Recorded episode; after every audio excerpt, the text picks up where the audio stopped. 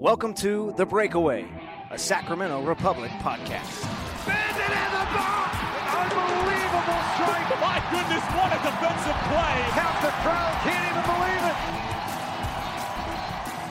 the crowd can't even believe it! Welcome in, ladies and gentlemen, to The Breakaway, Matchweek Edition. On today's podcast, Michelle Dapper from K C R A three joins the podcast.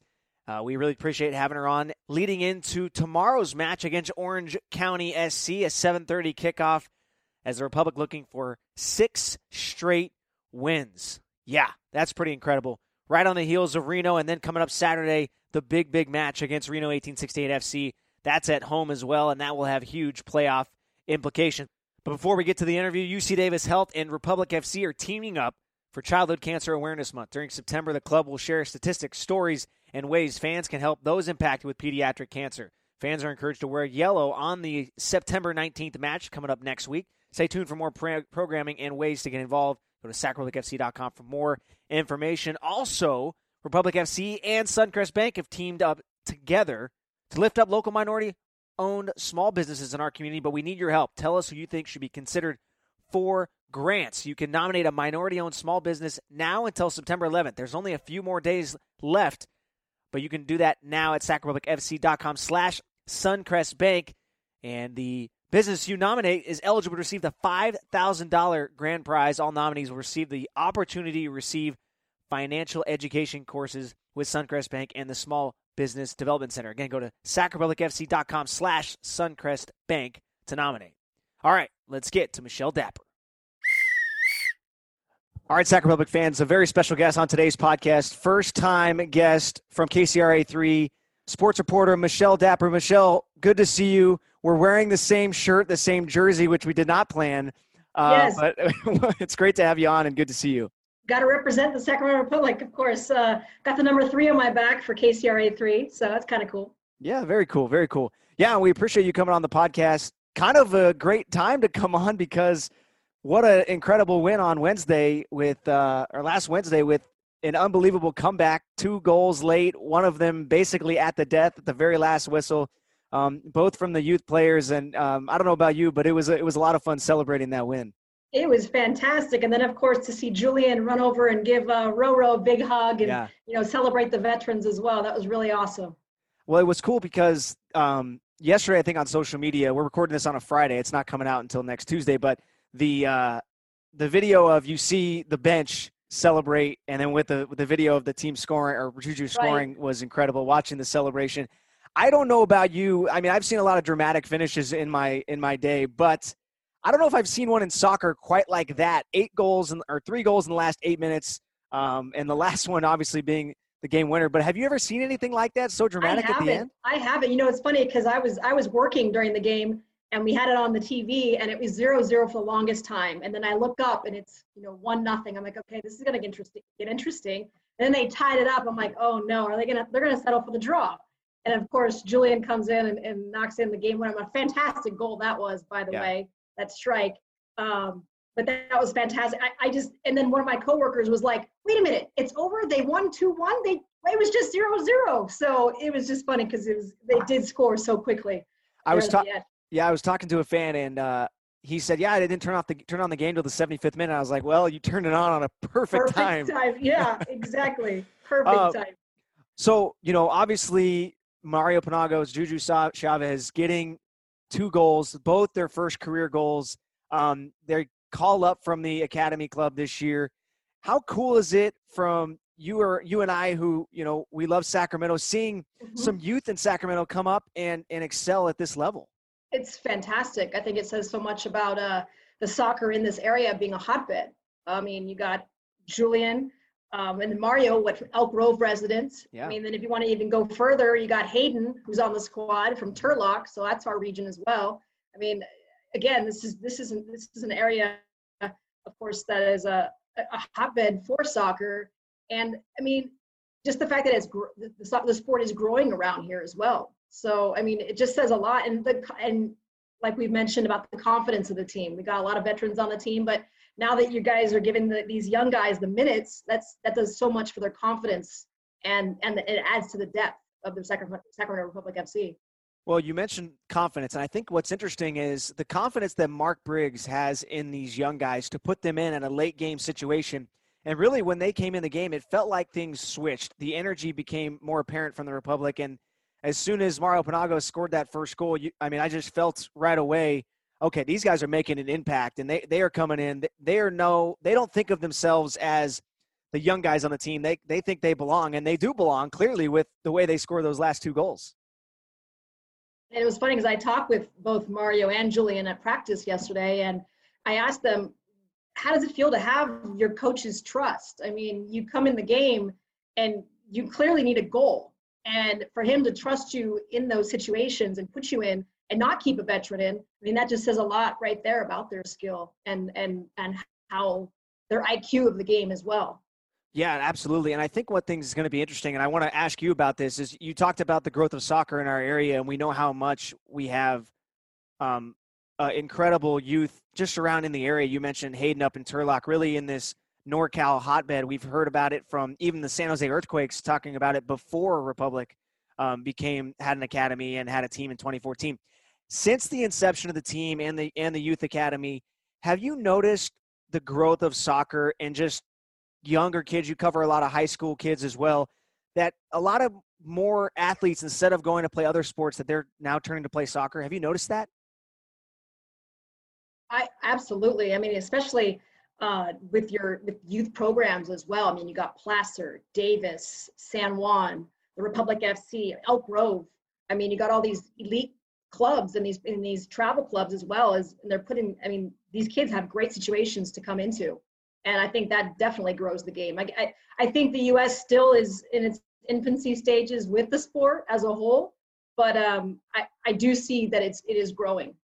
And it's exciting because, you know, after the United States get, doesn't make the World Cup in the last World Cup, which was disappointing. uh, I was going to mention that, but I didn't. I, I held back on that. You bit your tongue, yeah, uh, which was frustrating, obviously, but hopefully um, with a lot more players playing overseas at higher level clubs coming into this upcoming World Cup, hopefully the Repu- or Republic, the world, the U S can have a shot to get out of the group stage like they did.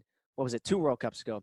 So I want to ask you, you know, we've had matches, yeah. we've had matches without fans at Papa Murphy's Park. You've been there. I've been there. It's so strange. What, what has your experience been like um, with, at the matches with no fans?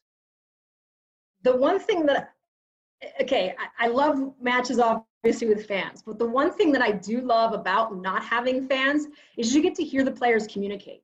I've never, I, in a match, you get to hear them. Yes, okay, like maybe they say a few words that you don't want to hear, they cuss or whatnot, but you get to hear how much they communicate on the field. And I think as a sports reporter or as anyone who loves sports, I just want to hear how and when they're communicating and who is the vocal leader out there. I think that's a really cool element that I've, I've really enjoyed by not having the, the, the fans, I guess you could say, is the fact that you do get to hear, you know, you can hear what coach is saying, the refs are saying, how the players are talking on the field. I think that's just a, it's just a different element that you don't normally get when you have, you know, the screaming and the, and, and the chanting the whole entire match. Yeah, and I think it's one of the things that I, I actually agree with you. I completely enjoy, and I feel like since this, I've learned a lot more about the game and the ins and outs and the adjustments, because you can almost hear adjustments right. being made in real time. And I don't think we've ever, you have to basically watch for the adjustments in the past. And exactly. now you get to see it and hear it happen live. I think that's something that's really different. And in, and to hear, like, you know, Mark Briggs saying in defense, defense, or, you know, you know, channel, ch- channel in on this guy. And it's like, wow, that it makes you watch the game as well. Like you said, at a whole different level. Yeah. And especially for someone like me, who's still relatively new to soccer, um, and getting to see pieces like that, things getting changed, and you see, okay, I see why he's doing that now. I have learned a ton, and and talking to Mark as well. He was on the podcast last week, and, and we talked, and again, just talking to him has been incredible. But, you know, we talked about the youth a little bit earlier. I had um, Rafa Diaz on the podcast. Uh, that was yesterday. Again, this is coming out Tuesday. We're filming or recording this in advance. Right. But his ability to come off the bench as coming into the season, more than likely a number two goalkeeper, and then getting his opportunity when Greenwich goes down, and he has just been incredible in goal from the Republic. I mean, talk what a great story it's been. I know you, as, as a reporter at K C R A three, that's the type of stories that I imagine you guys just love. Fantastic, and, and I believe he's also up for the, the Gold Glove, correct? Yeah. I mean, That's that's amazing to come off the bench like that. And and I think defense has really been the strong point of this team this year. Um, I know a lot of fans are really, you know, chattering out to, you know, we want them to score more, score more. But if the goals aren't coming, you got to clamp down on that defense. And I think the Republic F C have adjusted to that. And, you know, maybe that that that is their role this year is, you know, you'd like to see the, the high scoring attack like we, as we saw in the first couple of games, but um, or at least the, the heavy attack mode. Um, but again, to, to have a netminder like that step in for Adam, that's, that's pretty phenomenal. Well, it, you mentioned a really good point. The narrative coming into this season was that this team was probably going to score a lot of goals. We, we kept hearing that from coaching staff, general manager, right. Everybody. Just looking at the personnel they had, all these guys coming back, um, additionally adding Roro, adding Carlton Belmar, guys who had scored at different levels. We were so expecting to have a heavy attack team. And now the the narrative has kind of changed a bit to where this team's defense is kind of their backbone, and that's what they lean on. And um, I, I'm curious, what do you think about as the team goes forward? You know, defense, obviously we talk about it in every sport, it wins championships, but especially in games specifically like the Portland Timbers game where nobody's able to score um, and then late um, both teams get a chance. The resiliency of the club and the ability to stay focused and not give up. I mean, they've won five straight matches. I mean, is that something that you have seen and expect them to possibly work on and get even better at as we go like closer to the postseason? That's funny. I don't even think they've reached their full potential yet. I think, you know, yeah, they're riding a five-game win streak, but a lot of these matches have been a tale of two halves. Um, they haven't even put together a full match, you know, so to speak. So I think as they, as they are weathering the storm out there, say if they start slow and then they finish strong, I think once they put it all together and, and, and have a complete match, I think the scoring is going to come. I think, um, you know, I mean, this year's a, a different year too. I mean, you're playing group play, so that, that adds a different kind of pressure than they're used to with, you know, you must get points. You want to stay on top of that group. Um, the goal differential, differential right now with Reno, I think Reno's up on them by five. So, yeah, the, the need to score is there. Um, But I think they've weathered it as, as best as they could or can, especially with, you know, the break, developing chemistry. This is a is a pretty new roster, with, right? You know, different a new head coach. So you're still there's a lot of uh, different elements I think this year that, being such a strange year, I think they've adapted to that pretty well. Yeah, and you mentioned the the chemistry, and I think that that's something that they are slowly developing chemistry on the field, and we see it with buildups. We've seen it with communication. It seems like that obviously in a five-game win streak, you're going to have more confidence. But it just feels like overall that they have a much better feel for each other on and off the or off the or on the field. Excuse me, because we see you know less runs being made and um, through balls being kicked when the guy wasn't making a run. We've seen less of that. It seems like everybody's on the same page going into matches. Yeah, and I think Coach has uh, done a good job with that because uh, talking to them in practice yesterday, it's like he said, it all starts in practice. And I think, you know, that's what they've been heavily working on is is developing that and literally coming to practice each and every day as if it's a game type situation. And that's the, and I asked him yesterday, how do you develop that? And how do you create that and make it translate to game day? And he says, it all starts right here on, on at, at practice. And if we don't come out here, if we come out sluggish, they're going to come out sluggish in the game. So he makes sure that, uh, you know, that he wants that one hundred percent intensity every single day. And I think, yeah. I think slowly but surely, the you know, again, I think that break, it, it, it did a lot of, I don't know, it did a lot of different things for a lot of pro athletes and a lot of different sports out there. So I think it's just a different time. It's just, I mean, it's twenty twenty. That's all I can say. Yeah, that, that is exactly right. I mean, we're doing this interview over Zoom instead of in person, which was, you know, that's a perfect example of right? What twenty twenty has been like. But yeah, I mean, that's, it's a good point. And exactly. I just think this team has been able to adjust to different situations. Um, defensively, they gave up three goals late um, in the first match back against Tacoma way back in, what is that, July?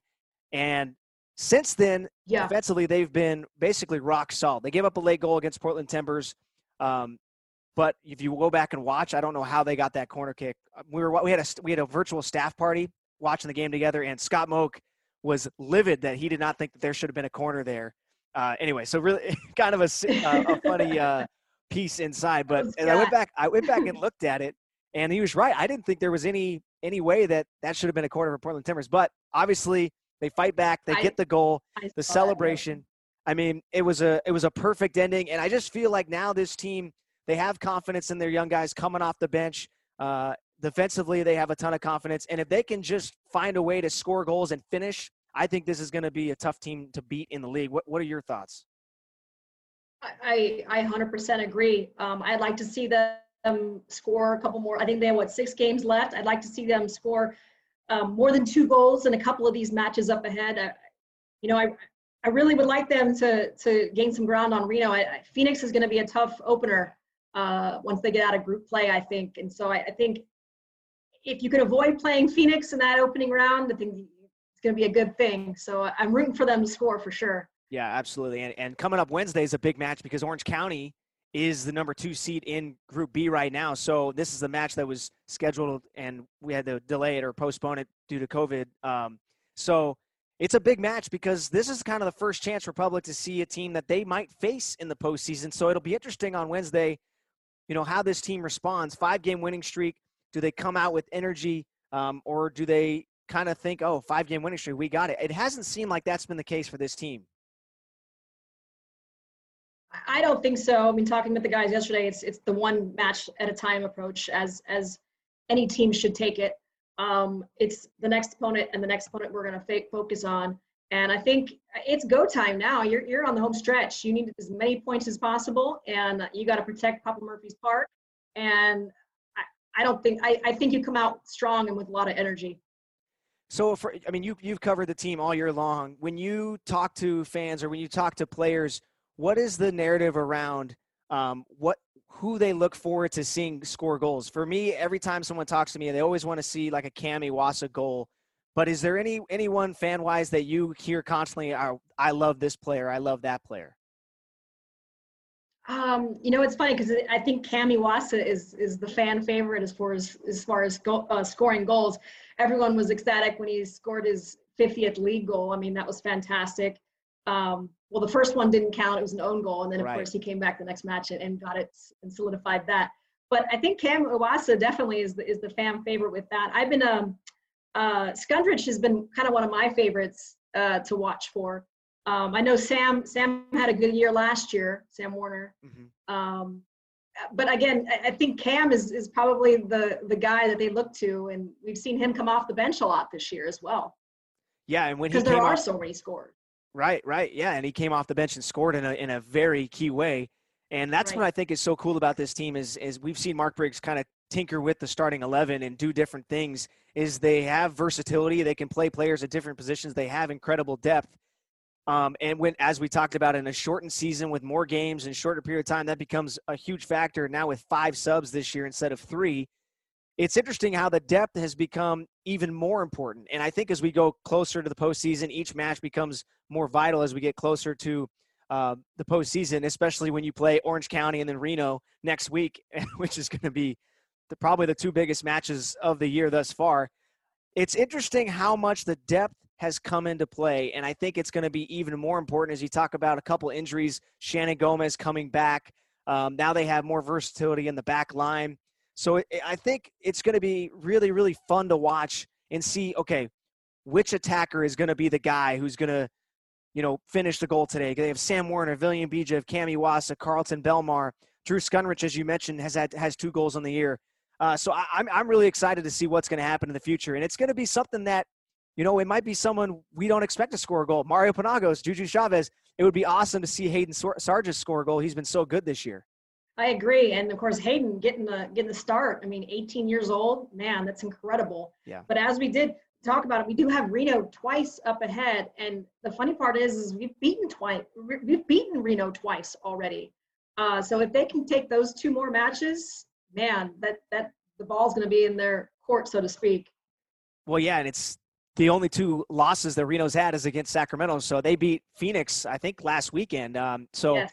It's gonna be it's gonna be fun down the stretch. And uh, are you gonna be out there next week? I'm I'm aiming to be. Yes, I am. I'm I'm putting in the request to change my schedule, so I, I'm hoping to be out there.